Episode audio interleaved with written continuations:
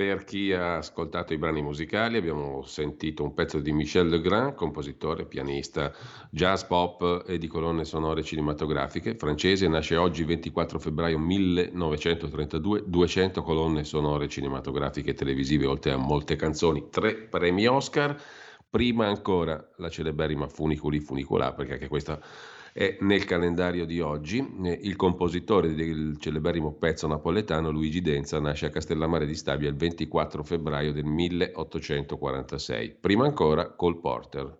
24 febbraio 1955 debuttava il suo musical, proseguiva per 478 repliche Silk Stockings eh, nel 1955. Detto questo, per chi è all'ascolto, adesso eh, velocissimamente andiamo ad ascoltare una conversazione appena registrata sulla questione ucraina da Antonino Danna con Gianandrea Gaiani, direttore di analisidifesa.it ed esperto di questioni geopolitiche e militari. Dopo non ci faremo mancare la nostra scuola di magia in versione registrata con Claudio Boriaquilini e poi ritorniamo sull'attualità stretta con eh, un occhio naturalmente di primissimo piano alla questione ucraina-russa e mm, con un'altra puntata di Zoom nella quale tra l'altro si parlerà anche di una cosa alla quale teniamo molto, ovvero la memoria di Luca Atanasio, l'ambasciatore ammazzato eh, un anno fa in Congo, eh, Fabio Marchese Ragona, vaticanista del TGCOM 24 eh, e conduttore ogni domenica di stanze vaticane in tv su TGCOM, è autore per PM di un bel libro dedicato alla memoria di Luca Atanasio e tra le altre cose, oltre alla questione di strettissima attualità, Antonino Danna ne parlerà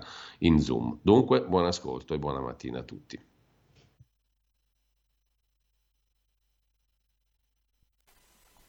E allora Gianandrea Gaiani, direttore di analisidifesa.it. Eh, Gianandrea, allora qui mh, mm, che cosa? Intanto vorrei partire dalla, dalla, dall'annuncio che ha fatto eh, Putin nel dare il via alle operazioni militari. Ha detto che chiunque tentasse di infilarsi o immischiarsi in questa vicenda potrebbe essere eh, costretto, potrebbe essere colpito da una distruzione mai sperimentata prima. Mi pare quindi che la vecchia dottrina sovietica che abbiamo le armi atomiche ma eh, non le useremo mai se non per difesa, beh, a questo punto eh, viene stravolta e quindi domani la Cina, se dovesse prendere Taiwan, potrebbe fare una dichiarazione del genere, o l'Iran nel caso in cui avesse, arrivasse all'arma nucleare, o mi sbaglio? Il mondo da oggi è più pericoloso. Beh, eh, più pericoloso, la Russia è una potenza nucleare, la Russia sta conducendo un'operazione probabilmente limitata, adesso vedremo quanto eh, Putin ha detto che l'obiettivo non è invadere l'intera Ucraina e, e credo che su questo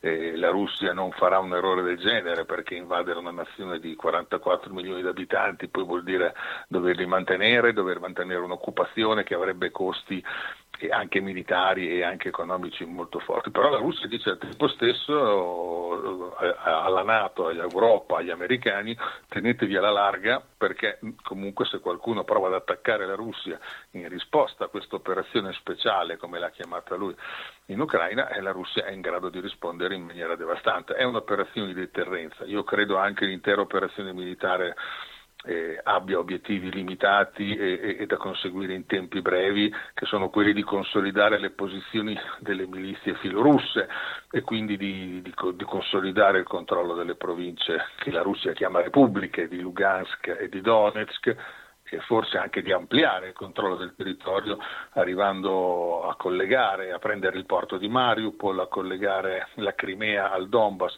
Questi possono essere obiettivi credibili anche forse raggiungere il Dnieper, esagerando il fiume Dnieper, però non credo che la Russia voglia lanciarsi in un'operazione di conquista dell'intero territorio ucraino. Putin l'ha smentito, però eh, vedremo gli sviluppi nelle prossime ore. Certo. Senti, la BBC ha sentito un deputato ucraino, Alexei Goncharenko, che è eh, un indipendente, e lui, che è figlio dell'ex sindaco di Odessa, Parlava delle prime notizie che sono arrivate da lì, sei morti, sette feriti, 90 dispersi a quanto pare.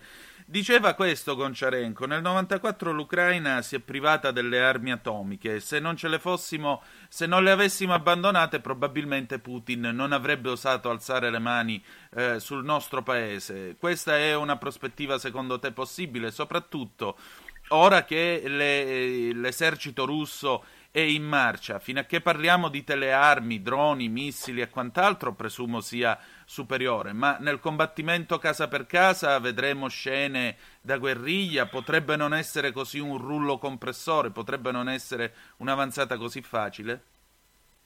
Ma io credo che i, i, russi avranno un partito abbastanza semplice nella, con la popolazione finché rimangono nelle zone orientali abitate per lo più da popolazione che non solo parla russo ma spesso in molti casi ha anche il doppio passaporto, ucraino e russo.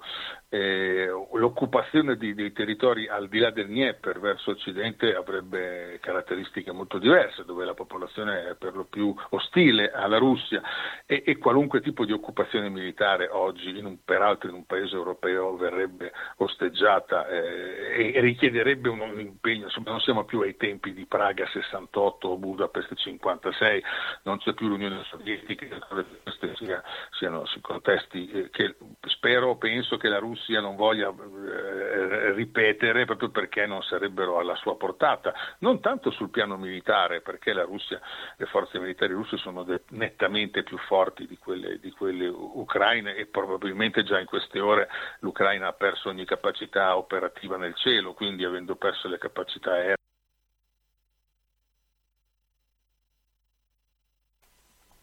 e all'azione dei, dei territori al di là sarebbero alla sua portata, non tanto sul piano militare, perché la Russia, le forze militari russe sono de- nettamente più forti di quelle, di quelle, ucraine e probabilmente già in queste ore l'Ucraina ha perso ogni capacità operativa nel cielo, quindi avendo perso le capacità aeree non sarà in grado di contrastare militarmente eh, l'avanzata russa in maniera significativa. Detto questo, occupare un paese non è, eh, per una grande potenza, non è un'operazione complicatissima, lo è in termini finanziari, sicuramente militari, il problema è mantenere il controllo, l'occupazione di un paese in buona parte ostile. Per questo credo che la Russia si limiterà a consolidare le posizioni delle forze filorusse che sono nell'est del paese perché? Perché questo consente di perseguire anche un obiettivo politico.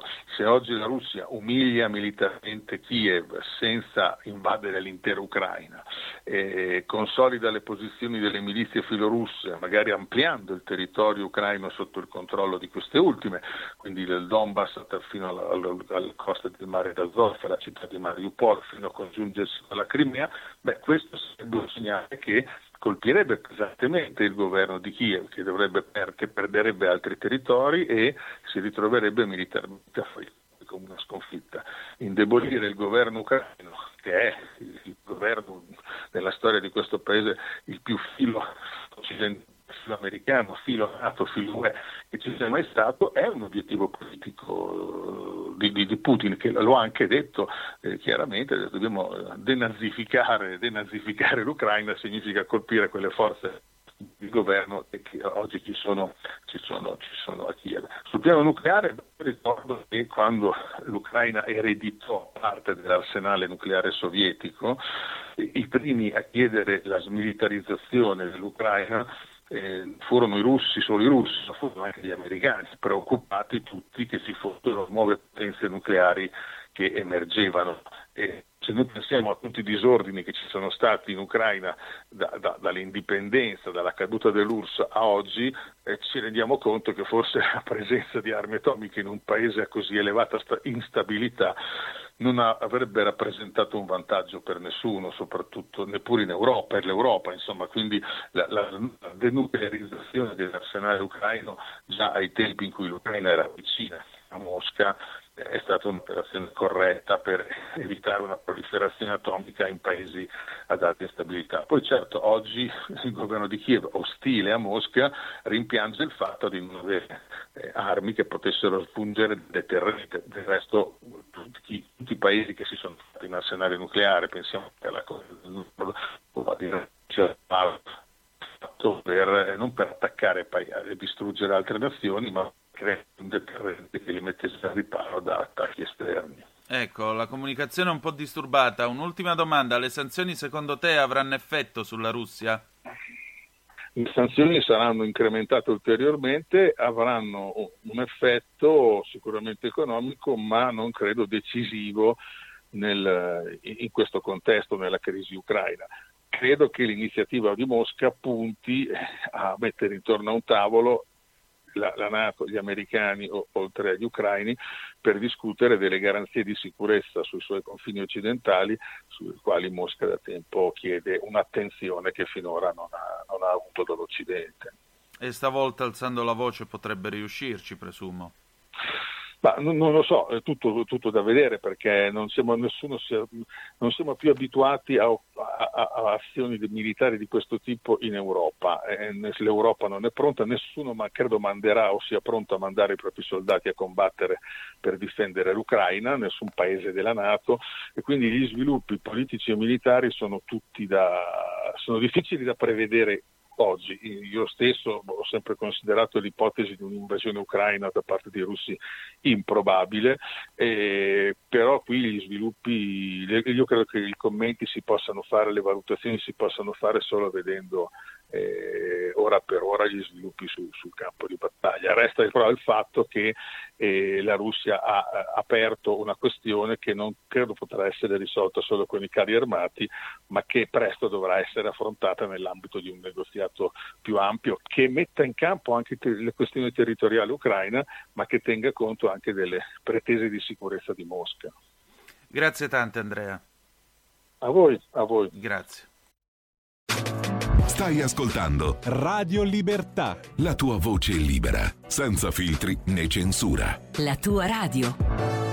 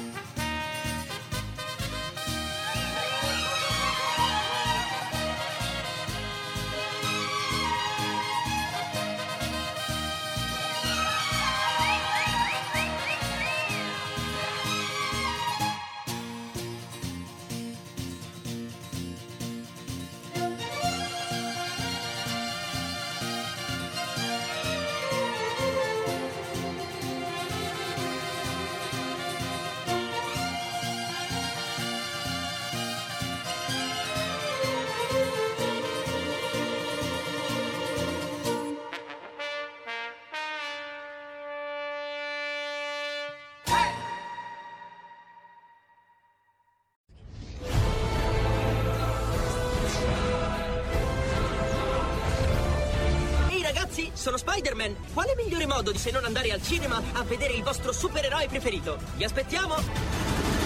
Andate al cinema! Portate i vostri figli! Un film per grandi e piccini! Con Movie Time! La magia del cinema! Con Vincent! Wow!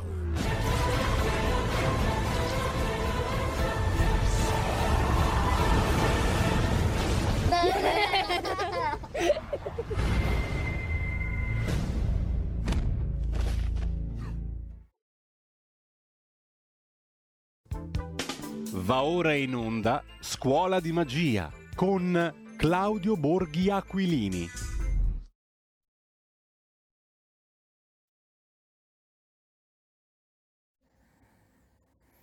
Buonasera, un video abbastanza breve, anche perché non mi ero ricordato di mettere in carica il telefono, quindi purtroppo non è che sia sto granché.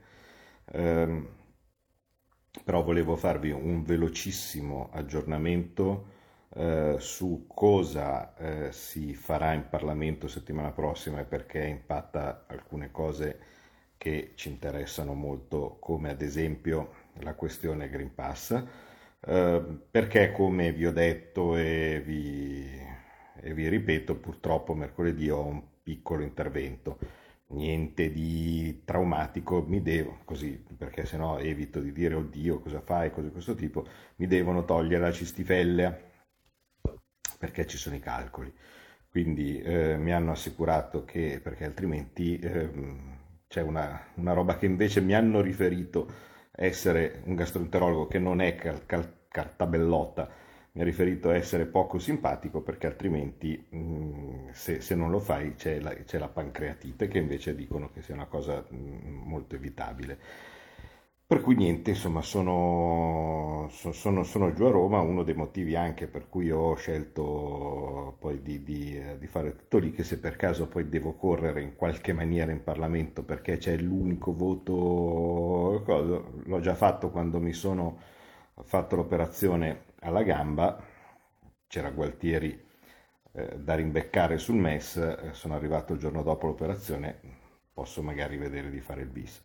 Quindi, tenuto presente che purtroppo non sono immediatamente agevole, non, non, non so, non ho mai fatto un, un intervento del genere, quindi non, non so quanto tempo mi, mi, mi va via, perché così via, preferisco aggiornarvi prima. Allora, che cosa succede? Succede che eh, il famigerato decreto eh, obbligo vaccinale, quello che ha dentro sia l'obbligo vaccinale, poi inserito dentro anche con un emendamento del, del governo l'ultimo decreto, quello dove c'era dentro quella roba infame del, eh, della DAD differenziata per i bambini a seconda se fossero vaccinati o meno, cioè queste cose assolutamente intollerabili è all'esame della Commissione 12 Affari Sociali. Eh, a seguito dell'esame della Commissione, dopo passa in aula dove già si ventila che vogliono mettere la fiducia, cosa che secondo me sarebbe assolutamente da evitare perché è da settembre che l'aula di Montecitorio non esamina e non discute un decreto, senza, un decreto Covid senza che sia messa la fiducia. Per cui io penso che, tenuto presente che anche le decisioni se mettere la fiducia o accettarlo o meno no, dipendono sia dal Consiglio dei Ministri e poi dipendono anche dalla programmazione dei lavori dell'Aula, eh, io sinceramente penso che debba esserci una maggioranza di partiti anche solo per evitare la fiducia, in modo tale che l'Aula possa esprimersi. Cosa succede in settimana? Nell'aula all'inizio si discute il, il mille proroghe. Il mille proroghe è stato gestito in commissione, fra cui la mia, quinta e prima. Eh, è stata quel, quel, decreto all'interno del quale ci sono stati eh, quella nottata agitata, diciamo così, dove il governo è andato sotto su quattro emendamenti, eh, uno dell'ILVA, uno del contante no? e così via. Eh, il testo, quindi, come è venuto fuori dalla commissioni, da, dalla, dalla commissioni riunite, eh, non può essere modificato, quindi non è che si può decidere di ritornare, dire no, vabbè, l'abbiamo votato ma abbiamo scherzato, cioè una volta votato approvato è fatto, quindi il, la questione del tetto al contante, per esempio, non può essere cambiata. Va in aula, viene chiesta la fiducia, ci sarà la fiducia, perché è enorme quel decreto, è impossibile considerare di riaprirlo, di riaprirlo in aula. Dopodiché, come sempre per l'aula di eh, Montecitorio funziona che la fiducia significa che vengono cancellati tutti gli emendamenti, tranne quelli ovviamente già approvati in commissione, quelli non li tocca più nessuno. Una volta cancellati tutti gli emendamenti, si avrà eh, quindi la votazione sul provvedimento, prima però bisogna fare gli ordini del giorno.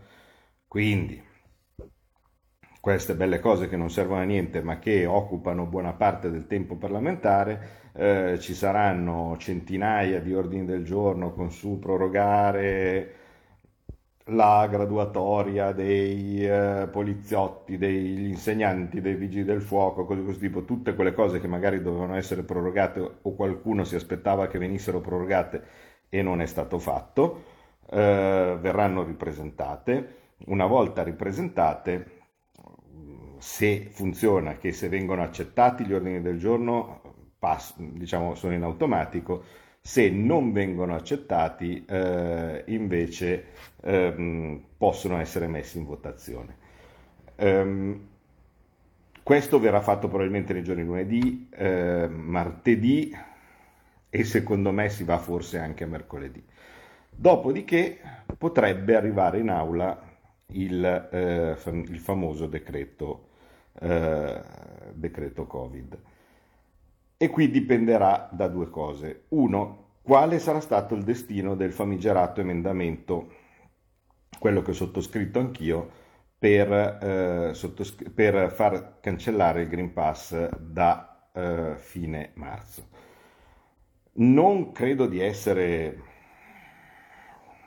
tanto vicino, dal, tanto lontano dalla, dalla previsione del vero, se penso che il governo non darà mai parere positivo a questo emendamento, per un motivo semplice. Eh, se anche avessero intenzione di procedere con riaperture e calo restrizioni, non vorranno mai darne merito a noi.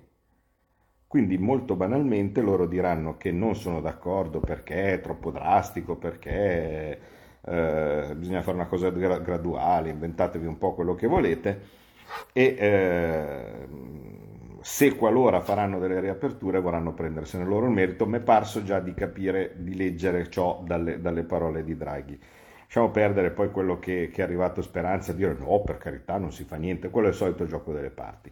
Ma mh, tenuto presente che la situazione è insostenibile in questo momento, insostenibile, siamo gli unici buffoni in giro per il mondo eh, che hanno il Green Pass anche per, per, uh, per la colazione e si avvicina a grandi passi la stagione turistica e dato che non penso che possa essere realistico o credibile dire che se tu sei straniero allora non c'è problema, puoi fare un po' quello che vuoi, viceversa se sei italiano non puoi neanche prendere caffè. Stai ascoltando Radio Libertà, la tua voce libera, senza filtri né censure, la tua radio.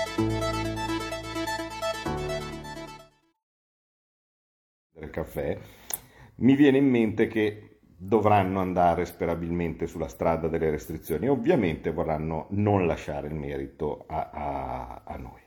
Quindi probabilmente non lo faranno, però sarebbe un gesto serio per una volta da parte del Parlamento che tanto abbiamo visto che se anche vota in difformità rispetto al governo su un singolo emendamento non succede niente cioè, Draghi ha piagnucolato quando è stato passato l'emendamento sul testo del contante, ma è ancora lì. Ora, stiamo parlando del tetto del contante, stiamo parlando della data di uscita dal Green Pass.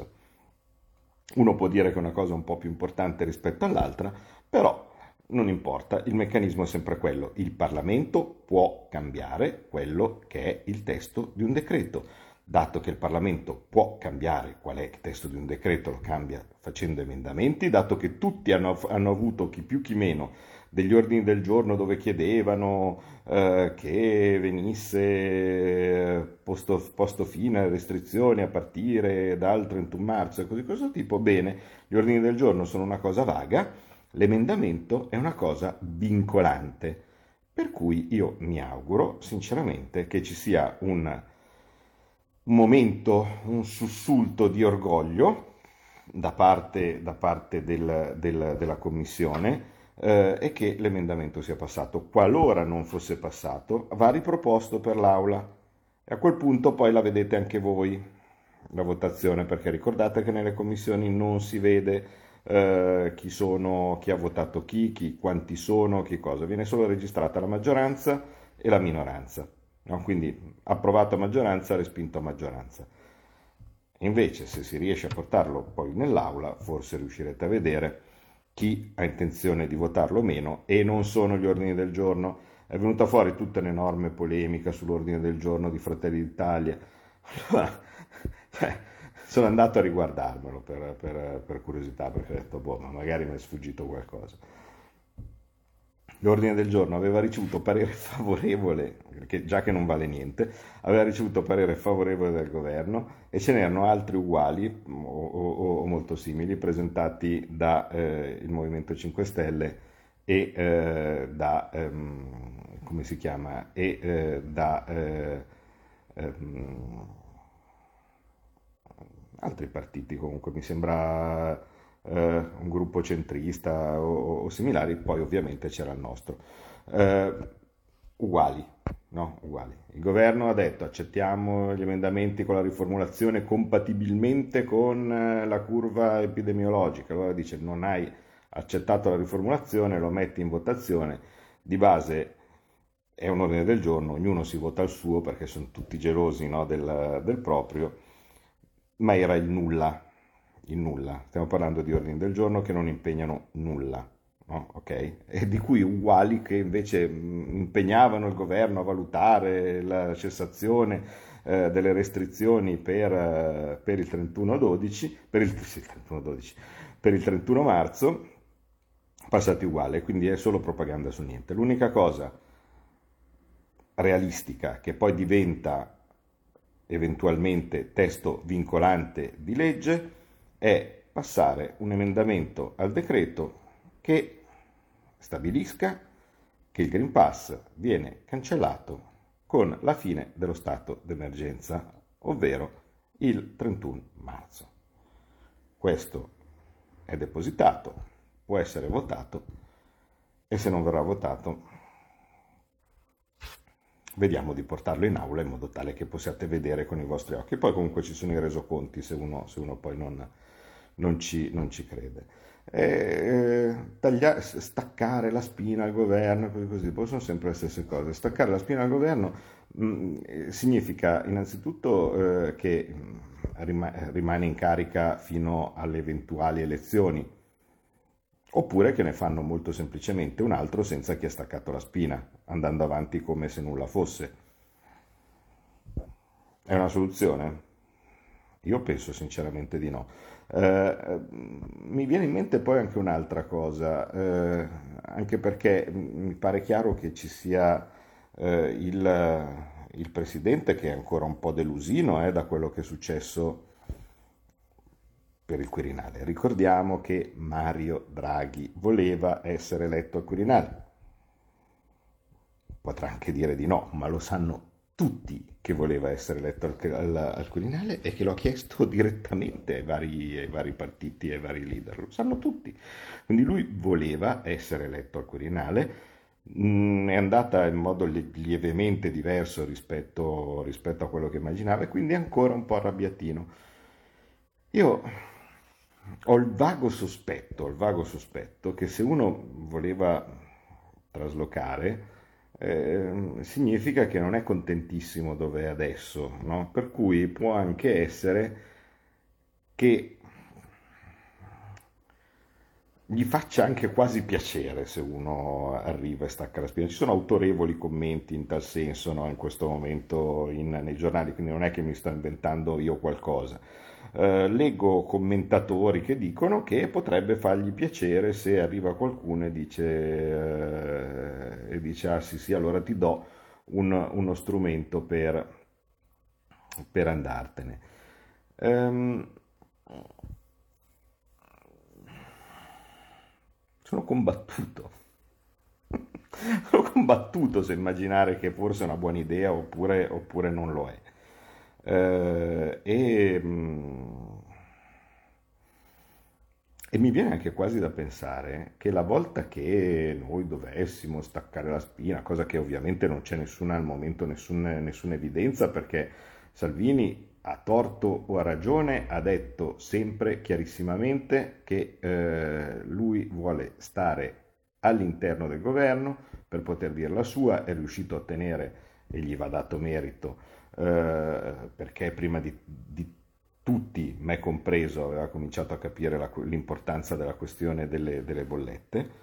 Eh, è riuscito ad avere 7 miliardi eh, con, con, il decreto energia. Ehm, adesso arriverà Sostegni Ter. Su tutti questi decreti il fatto di poter essere in maggioranza significa che si può stare attenti che i soldi arrivino dalla parte, dalla parte giusta, quantomeno cercando di avere per, perché su queste cose non c'è una contrapposizione ideologica come c'è sul Green Pass, cioè se eh, per esempio questioni tipo il catasto similari di alleati ne troviamo, essendo dentro di alleati, qualche una volta Forza Italia, qualche volta Italia Viva, qualche volta addirittura qualcuno del PD no, o similari, eh, si riesce a ottenere qualcosa, come per esempio il fatto, tanto per dire, il catasto è stato bloccato fino ad ora. Mm, fosse stato per, eh, per, per, Draghi, per Franco, per la struttura del, del, del MEF, l'avrebbero già messo, la riforma del catasto l'avrebbero già messa dentro cento volte. Quindi il fatto di poter essere all'interno eh, e eh, riuscire a gestire queste situazioni per Salvini è più importante rispetto che eh, stare, stare fuori e lasciare che gli altri gestiscano tutto senza ottenere nulla in cambio perché ovviamente non fermerebbe eh, il, eh, l'eventuale maggioranza per il Green Pass o no. Non venitemi a dire è giusto, è sbagliato, è così, è così. non lo decido io. Eh, per cui mh, al governo in ogni caso Salvini ha già detto chiaro che ci sta. Nel momento stesso in cui tu dovessi dargli qualche scossone un pochettino serio su uh, determinati punti, io non lo so, ho il lieve sospetto che nel momento stesso in cui noi, per astratto, eh, ripeto, Salvini non ha nessuna intenzione, eh, ma eh, che volessimo an- uscire dal, dal, governo, ma il secondo dopo, secondo me, invece toglierebbero le varie restrizioni e cose di questo tipo, perché a quel punto non vorrebbero lasciare delle, delle armi per, per, per, chi, uh, per, chi, sta fuori. Quindi mi sento quasi responsabile, cioè non so come dire. Cioè io penso che Speranza e compagnia bella siano così simpaticamente mh, attenti agli interessi dei cittadini che in realtà guardino molto eh, che cos'è che potrebbe danneggiarci o meno e che mh, mm, si impegnino in tal senso. Quindi vorrebbe quasi a dire, allora faccio il sacrificio, mh, mm, se il problema sono io, ti, ti, lascio fare. Questo sospetto qua, poi magari, magari mi sbaglio. Comunque, eh, il punto che cos'è? Che eh, allora, eh, il, ricapitolando, programma, di, ehm, programma eh, della, della, prossima, della, prossima, settimana. Primi giorni si chiude il mille proroghe, già chiuso, quindi voto di fiducia, eh, vengono mantenuti gli ordini del giorno, quelli passati in commissione di notte, anche quelli su cui il governo era contrario, eh, contante, ILVA, graduatori insegnanti e così via Dopodiché, ehm, votazione finale per il mille proroghe, lunedì in contemporanea con i voti di fiducia e simili c'è eh, il voto in commissione sull'emendamento, quello per cancellare il Green Pass, e dopo si vede se portarlo in aula e se chiederanno fiducia anche per quello, oppure se, se si disputerà in aula. Mm, io vi tengo aggiornati, ovviamente, almeno per l'inizio della settimana, cioè vale a dire per quello che in, succederà domani in, in, commissione. E per, per il resto, poi, invece almeno, almeno, mercoledì mi sa che, che, che, ci sarà un mini blackout, eh, perché, perché ogni tanto capita anche a me di, di, eh, di dover andare sotto qualche ferrino, ecco, mettiamola così. Ultimamente non ero quasi mai stato operato di niente, fra la gamba e, e, due anni fa e, e, la cistifelle adesso comincio a recuperare quello che non ho, non ho, fatto, non ho fatto, prima. E, quindi, quindi, niente, insomma, questo, questo è. Eh, mh, Alberto eh, è in Senato, quindi un po' aiutarvi. Eh, io se posso darvi un nome magari di un mio collega da seguire, oltre magari eh, a, a, quelli che, che, che già seguite, eh, vi posso dare il nome di un mio collega che tiene ben aggiornati sulle questioni del, del Green Pass, vi direi eh, il bravo e giovane Alex Bazzaro. Uh, che è consigliere comunale a, a, a Venezia, eh, e, secondo me è molto preparato insomma, su, su, queste questioni, è molto bravo sui social, perché ce ne sono altri che ovviamente la seguono più direttamente per dire la gestione della questione in Commissione 12 per noi la fa Rosanna Boldi, eh, medico, eh, iper pro vaccini, ma stufa anche lei. Mm, terze dosi, richiami, fare, le, uh, fare dosi ai guariti e cose di questo tipo, lei ne ha fin qui. Vi posso assicurare che è piccolina ma è arrabbiatissima e ne ha oggettivamente fin qui anche lei. Uh, però forse non è, non, è così, non è, così, spigliata sui social per fare dirette o, uh, o questioni. Um, è un po' come direste voi, un po' boomer eh, da, da, da, quel lato. Quindi eh, fra i vari nomi di deputati della Lega che potete seguire, che vi possono aggiornare nel momento stesso in cui io non, non sono non sono accessibile, eh, vi suggerisco appunto fra i tanti Alex Bazzaro che, che, che secondo me potrebbe essere eh, molto, molto, informato e vi può, vi può dire come, come, vanno le cose. Eh, vi rendete conto che tanta gente non può lavorare?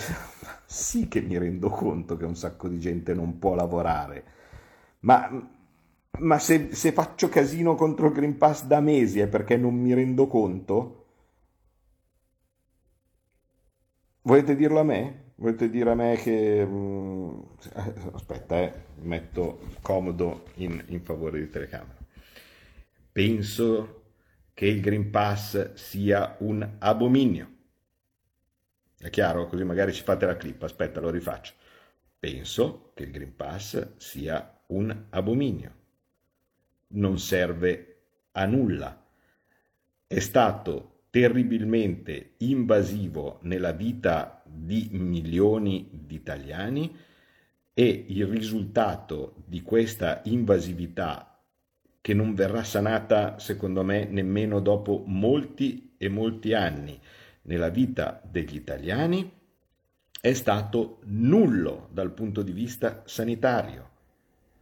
Dal mio punto di vista, anche se fosse stato utile dal punto di vista sanitario, non l'avrei accettato lo stesso. Perché non si scherza con i diritti costituzionali.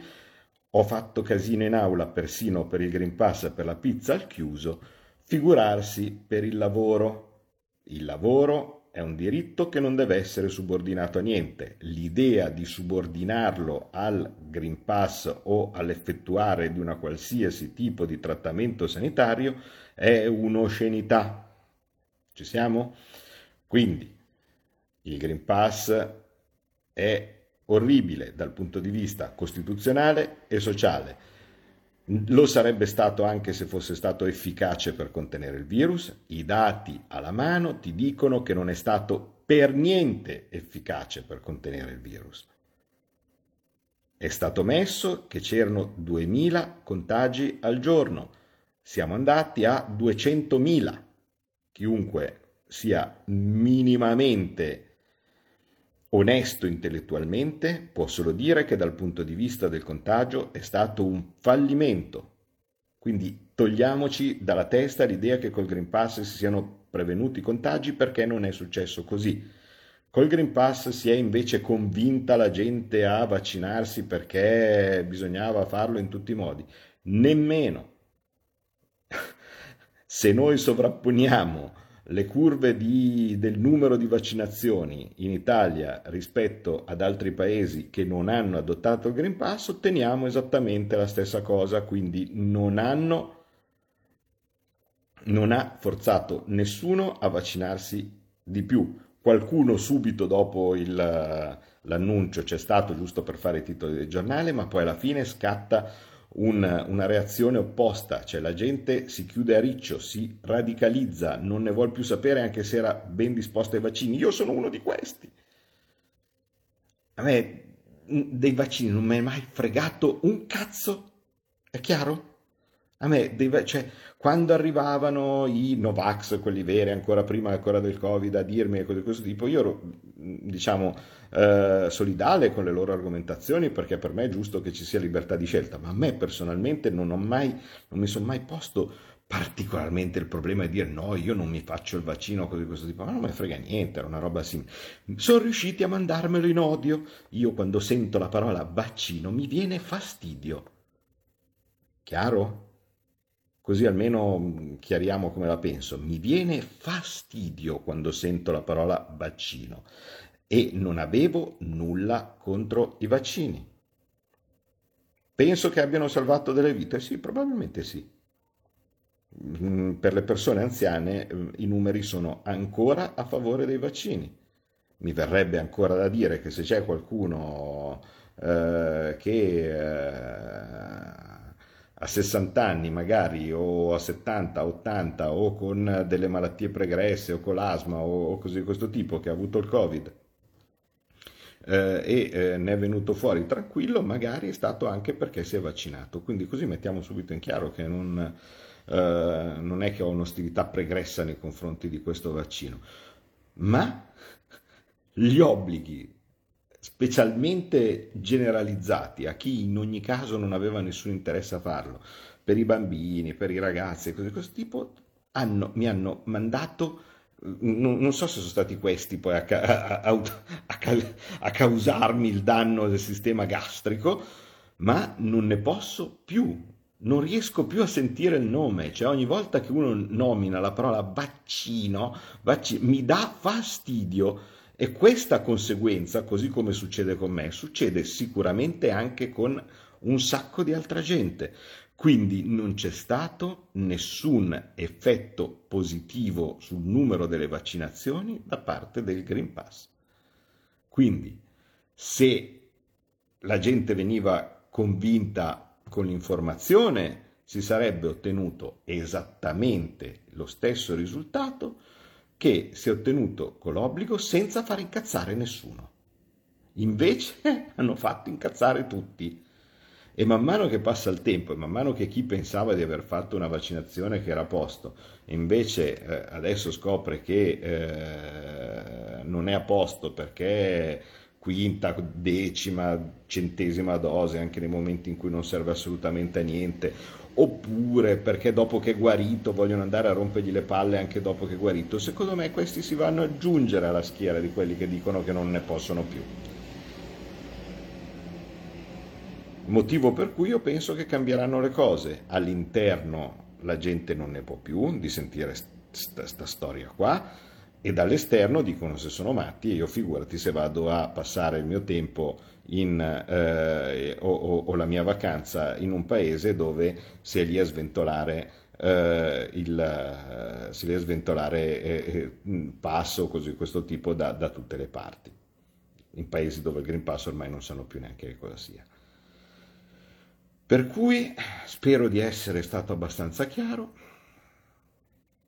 non venitemi a convincere mm, che è un uh, oddio, non sto lavorando, un abominio, lo so, lo so, ma cazzo, ma ho, votato, ho votato contro persino all'obbligo per i sanitari che tutti dicevano, ah ma no, sanitari è una cosa da pazzi non avere l'obbligo perché sennò altrimenti nelle RSA i poveri vecchietti, i poveri, eh, cosa fai? Rischi il contagio, rischi il focolaio, il focolaio nell'ospedale, tutti morti, no? E cose di questo tipo, cioè quindi tutte queste belle argomentazioni.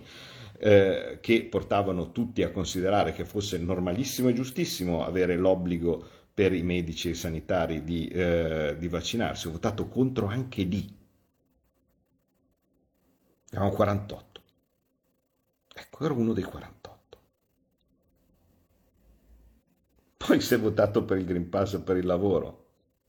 Ho votato contro ovviamente anche lì. 33 eravamo per il lavoro. 33. Quindi non venitelo a dire, lo so benissimo, è una cosa orribile non, eh, non, non ditemelo, eh, non state neanche a menarmela con l'esci, fai e cose di questo tipo, io ve lo, dico, ve lo dico ogni volta, ve lo dico in ogni video, ve lo ripeto ancora una volta, che cazzo serve il fatto che io esca, che io entri o cose di questo tipo rispetto a risolvere il problema. perché così poi tu sarai credibile. Lascia perdere, la mia credibilità me, me, la, me la gestisco io per te può essere non credibile eh, una persona che sta in maggioranza, anche se eh, questa maggioranza approva delle, delle, delle, delle, cose orripilanti, per un altro può essere non credibile il fatto che uno viene eletto col simbolo di un partito e poi se ne va, gira, cambia, cose di questo tipo. Il mondo non siete voi. La mia credibilità è quello che dico e quello che faccio esco da, da, un qualsiasi parte nel momento stesso in cui mi impediscono di fare la mia attività politica e in, in, in cui mi impediscono di, eh, di, votare o di esprimermi come io penso che sia giusto. Questa cosa non succede all'interno della Lega. Ho votato in difformità perché appunto ho votato contro questo, questo, quest'altro. Non sono stato sospeso, sgridato, cose di questo tipo. Capiscono la mia posizione e la rispettano. Buonasera, velocissimo, giusto per aggiornarvi per quelli che magari non hanno potuto seguire la giornata su Twitter, ma invito, vi invito a farlo perché sebbene io sia non in Parlamento, perché sto facendo, come vi ho detto, eh, gli ultimi esami prima dell'operazione di mercoledì, ehm, i miei colleghi mi hanno informato in tempo reale e quindi vi ho trasmesso, diciamo, per quanto potevo eh, quello, che, quello, che, è successo. Eh, praticamente la faccio breve. Eh, la Lega ha ripresentato il proprio emendamento, quello eh, anche a firma mia, eh, che prevede l'abolizione del Green Pass insieme con eh, il, la fine dello stato d'emergenza eh, c'è stato l'invito al ritiro da parte del, del, governo, i miei colleghi della 12 hanno tenuto duro e hanno detto che non lo ritiravano e che doveva essere votato. Eh, a seguito di un primo voto difforme dalle indicazioni del governo sulla quarantena discriminatoria per i bambini, è stata sospesa la riunione oggi sospesa la seduta, ripresa il pomeriggio, risospesa nel mentre riunioni di maggioranza per cercare di vedere se fosse possibile trovare un compromesso e far ritirare l'emendamento. Eh, pare che abbiano offerto ordini del giorno e così via, ma sappiamo tutti come funziona con gli ordini del giorno e quindi non, non ci stavamo. Eh, alla fine eh, è stato ripresentato il, l'emendamento con parere contrario del governo, eh, il capogruppo ha tenuto duro e ha preteso la, la votazione. Alle dichiarazioni di voto, ovviamente eh, Lega favorevole, ovvio, eh, si sono aggiunti eh, Fratelli d'Italia e l'alternativa c'è, mh, per intendersi il gruppo di quelli che sono usciti dal Movimento 5 Stelle. Eh, Forza Italia ha fatto una dichiarazione di voto dove dice che sì è giusto togliere le restrizioni, ma non è giusto il modo. Mm, non, non si sa cosa, cosa, cosa, intendano, comunque hanno detto che dato che è giusto togliere le restrizioni, ma non è giusto il modo, si astenevano. Eh, pare che ci siano state delle scene molto tese in casa Movimento 5 Stelle perché molti deputati eh, avrebbero voluto intervenire a favore dell'abolizione del, del Green Pass. Eh, purtroppo eh, in dichiarazione di voto possono intervenire soltanto i membri della Commissione. Mm, mi dicono che ci sono stati momenti di incertezza e di discussione molto accesi, ma alla fine comunque il Movimento 5 Stelle invece ha votato ahimè, contro l'emendamento per cancellare il Green Pass. A questo punto rimaneva il Partito Democratico, che anche loro hanno detto che sì, anche loro li toglierebbero man mano le restrizioni, ma non così. Leggi, preferiamo darlo in mano a Speranza, immaginate cosa potrà andare male. Il risultato è stato che purtroppo l'emendamento non è passato per pochi voti. Eh, a seconda delle diverse fonti perché in commissione non viene registrato esattamente il numero, il numero dei voti. Um, perché si fa per alzata di mano. Eh, comunque a seconda delle fonti si parla di un, eh, 14 voti a favore, 5 astenuti, vale a dire quelli di Forza Italia, eh, e un numero che va da 18 a 22 di voti contrari, quindi diciamo pochi voti. Eh, io penso che alla luce di quanto è successo, vale a dire di una maggioranza risicata de- e dell'importanza del tema, una decisione così importante non possa essere lasciata alla Commissione e dato che è assolutamente possibile ripresentare gli emendamenti per l'Aula, eh, quelli che non sono stati approvati in, in Commissione, io penso che questa discussione vada fatta in Aula e che quindi l'emendamento debba essere ripresentato in Aula eh, e, ehm, e discusso lì. Ci sarà sicuramente qualche eh, cavillo perché in realtà tecnicamente si, chiama, si, trattava di un subemendamento, quindi non, non sono sicurissimo. Eh, l'emendamento si può ripresentare sicuramente, il subemendamento non so, eh, però secondo me una maniera si trova, bisognerebbe riuscire a ripresentarlo per l'Aula e discuterlo lì, senza chiedere fiducia, perché appunto si tratta di una questione molto importante e la Camera non ha discusso questi temi in Aula da settembre. Se vi, se vi ricordate, a settembre ci fu la prima battaglia del Green Pass, quella che eh, diciamo avevamo condotto eh, contro il Green Pass in una delle sue primissime versioni, che era quella per i ristoranti al chiuso, eh, vi ricordate, abbiamo votato contro in commissione, abbiamo votato contro in aula eh, e, e, e, poi c'era, eh, ci sono stati anche i voti, quelli a scrutinio segreto, quelli per esentare i minorenni e purtroppo era andata, era andata come è andata. Eh, adesso però io penso che sia cambiato, la, sia cambiato il clima, eh, all'epoca ho verificato con quella prima battaglia che era stata fatta che in quel momento il Parlamento non ci sentiva, che in quel momento non, non c'era assolutamente la possibilità di avere una maggioranza contro il Green Pass. Penso che l'aria sia cambiata e la, la votazione di oggi per così pochi voti è così sofferta e così sono dovuti arrivare il ministro dei rapporti col Parlamento, continuare a sospendere, minacce, mm, insomma, in una maniera o nell'altra mi pare che l'aria sia cambiata e quindi penso che valga la pena di riprovarci in aula. Fino adesso avete visto com'era, cioè c'era una stragrande maggioranza di eh, voti a favore del Green Pass, quindi non, serviva assolutamente a nulla prendere e fare, battaglie, si, si votava contro nel mio caso, e, e, e, pace. Adesso io credo che invece l'aria sia, l'aria sia cambiata. E quindi, beh, è stato, valeva la pena provarci, valeva la pena provarci. Ringrazio tantissimo i miei colleghi della Lega eh, in Commissione 12 che hanno... Eh, a partire poi da, da, da Rossana Boldi che, che, che, è stata la presidente di turno eh, in, in, una situazione difficile, e dal capogruppo Panizzut.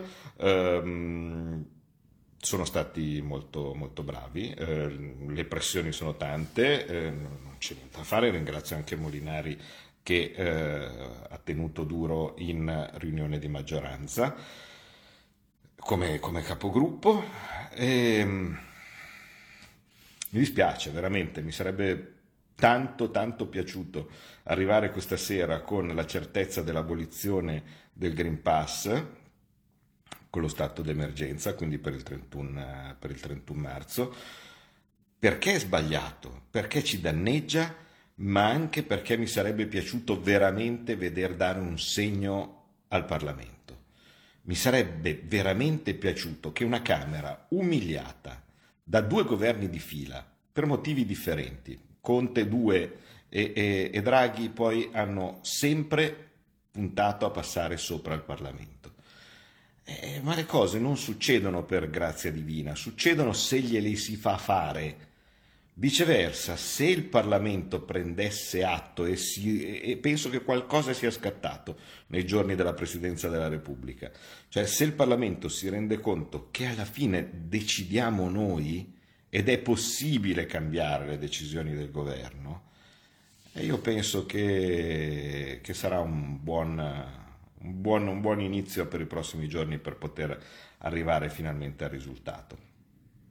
Quindi eh, al momento questo è, cioè a favore il risultato è stato quello, ci abbiamo provato, vediamo se è possibile ripresentare per l'Aula, però allo stato delle cose a favore eh, Lega con tutti i suoi componenti, eh, Fratelli d'Italia, l'alternativa c'è, astenuta Forza Italia, contrari gli altri, quindi 5 Stelle, PD, Italia Viva eh, e, e, e, altre, eh, e, altri, e altri centristi. Ci abbiamo provato. Ci abbiamo provato, vedete che se appena è possibile trovare uno spiraglio lo, lo si fa, in certi casi non si fa perché si vede che lo spiraglio non, non c'è, ma insomma io faccio quello che posso, davvero faccio quello che posso anche da remoto e, e, e, e ringrazio ancora una volta i, i, i miei colleghi di partito che, che, hanno tenuto una posizione difficile. Grazie a voi e adesso chiudo veramente le comunicazioni e vado a, pensare alla, alla, mia operazione, poi vedrò di essere, eh, ricordo, niente di grave, asportazione cistipella, quindi niente di, di drammatico eh, e mh, mm, ci vediamo presto in, in aula, tornerò senza, con meno bile a, a, a combattere per voi. Grazie davvero. Avete ascoltato Scuola di Magia